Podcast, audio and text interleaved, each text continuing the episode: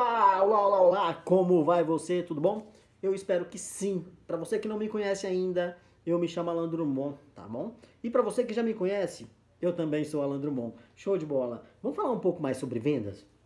Se você. Venda é importante. Se você quer tocar seu negócio, é, saiba que você vai ter que aprender a vender. Não importa o que você faz. Se você quer ser o melhor empregado da sua empresa, o melhor remunerado, o mais valorizado, aprenda a vender. Tudo é venda. Tudo é venda. Ok? Agora, pega o seguinte: para vender melhor e para vender mais, uma coisa muito usada no mundo são gatilhos mentais. Inclusive, os gatilhos mentais são usados em hipnose. Olha que legal isso tá? Ah, você não acredita em hipnose? Não importa, mas ela funciona e você é hipnotizado todos os dias. Não? Depois em um outro vídeo eu falo mais sobre isso. Vamos pegar os gatilhos mentais, tá? Então, os gatilhos mentais, você pode descobrir quais são os gatilhos mentais que você pode usar para vendas. E você já comprou alguma coisa na sua vida, tá?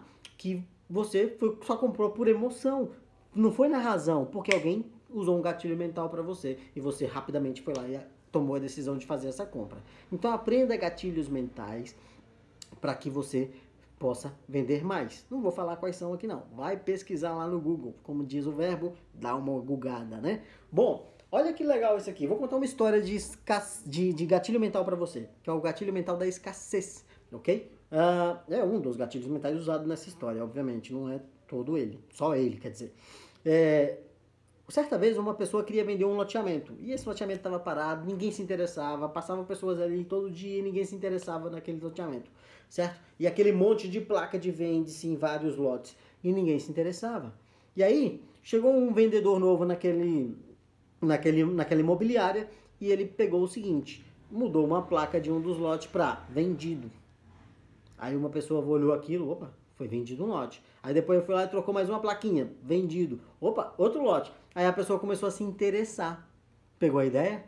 E aí, ele ia, apareceu um comprador, comprador pegou o lote ali, placa de vende.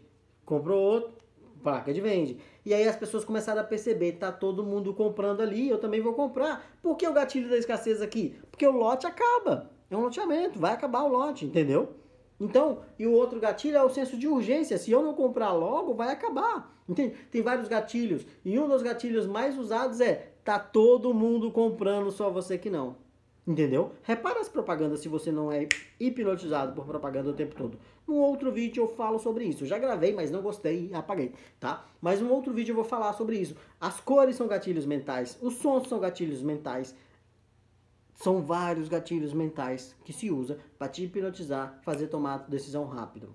Entende a ideia? Então assim, os gatilhos mentais são muito usados para venda. Aprenda, usar gatilhos mentais, ok? Espero ter sido útil para você. Gostou da conversa? Concorda? Comenta aí, dá um joinha, dois toquinhos na tela.